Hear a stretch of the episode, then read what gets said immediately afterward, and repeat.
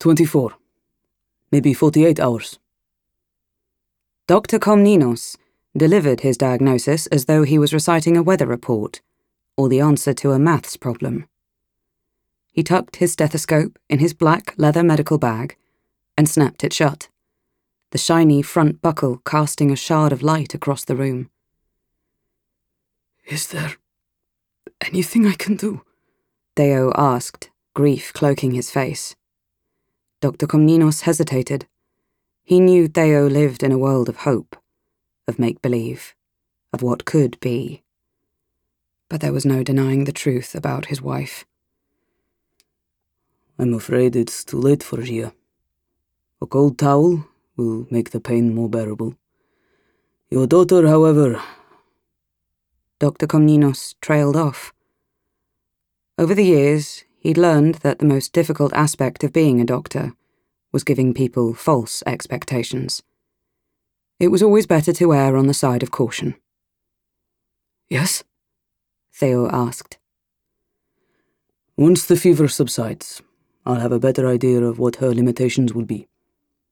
To be honest, I wouldn't have expected her to survive, Dr. Komnenos admitted, stacking rolls of gauze on the bedside table. Saint Demetrios himself must be watching over her. So she'll live? Dr. Komnenos sighed, thinking about the pile of paperwork waiting for him back at his office. If her fever breaks tonight, as I expect it will, then yes, I see no reason why she won't live. As for what kind of life she'll have. He picked up his medical bag, forcing himself to look Theo in the eye. It's too early to say. But take it from me, in these types of situations, expectation usually leads to disappointment. Dr. Komnenos pushed open the bedroom door. I'll be by first thing tomorrow to check in, he said, descending the white stuccoed staircase. Theo stood at his window, watching the doctor walk east on Kassandrou. From the crib in the corner, he heard the muffled sounds of the baby, barely 24 hours old.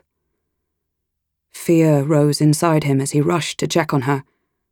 But when he looked in, he saw that she was fast asleep, her tiny fingers curled up in two tight little fists.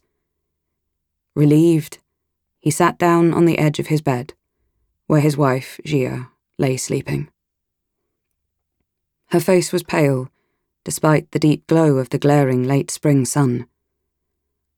Though the hottest season in Thessaloniki was yet to come, the room was smothered in an invisible layer of heat, and Theo noted that her breathing was laboured but rhythmic.